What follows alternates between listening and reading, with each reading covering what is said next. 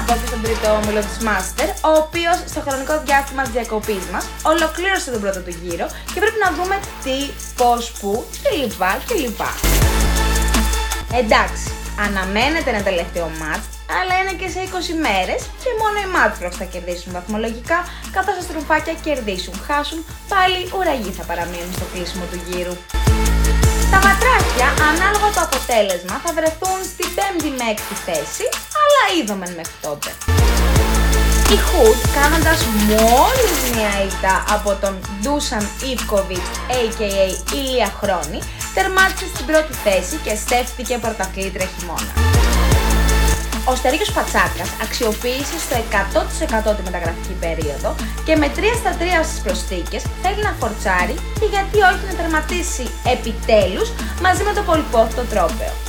Το πρώτο μισό βρήκε Κώστα Δημητρίου και Λάιμεν στη 2η θέση της βαθμολογίας. Με 2 ήττες από Phoenix Bums και Jokers, τα λιοντάρια έχουν δέσει για τα καλά και είναι έτοιμα να τα δώσουν όλα, ακολουθώντας παράλληλα το ρητό ότι η ομάδα που κερδίζει δεν αλλάζει, συνεχίζοντας τη μάχη στο πρωτάθλημα με τους ίδιους 12 στρατιώτες και φυσικά το γνωστό πλέον και μη εξαιρεταίο στρατηγό.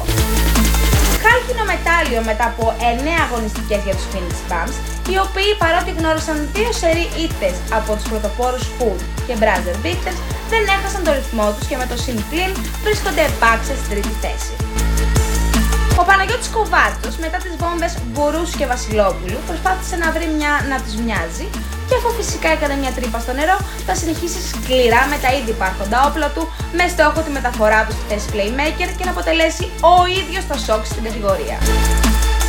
Και αφού μιλάμε για σοκ, οι Brother Victors ολοκληρώνουν την 1η τετράδα μετά την απρόσμενη ήττα από το συγκρότημα του Παναγιώτη Τσεκούρα, Coopers. Παρότι είτε εκτός προγράμματος, όπως θα το χαρακτηρίζαμε, το πρωτάθλημα έχει άλλο τόσο και ενισχύοντας την ομάδα του με μια προσθήκη ο Βασίλης Δημητριάδης θα επιστρέψει με το μαχαίρι στα δόντια στο round 2. Τους Milwaukee Sucks βάσει αγωνιστικών κριτηρίων πάντα, 5ο-6ο τους περιμέναμε, 5ο-6η βγήκαν.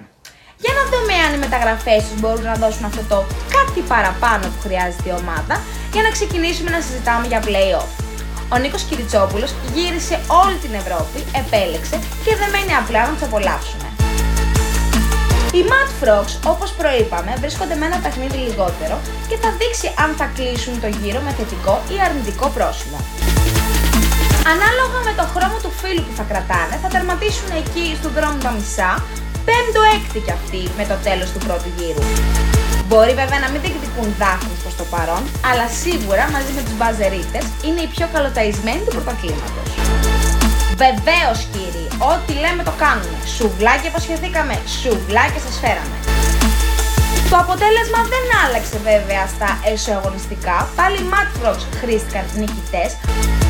Αλλά ποιος ασχολείται με τα ροζ και τα κίτρινα μετά το τσιμπούσι που έλαβε χώρα στο κλειστό του Athens Sports Hall.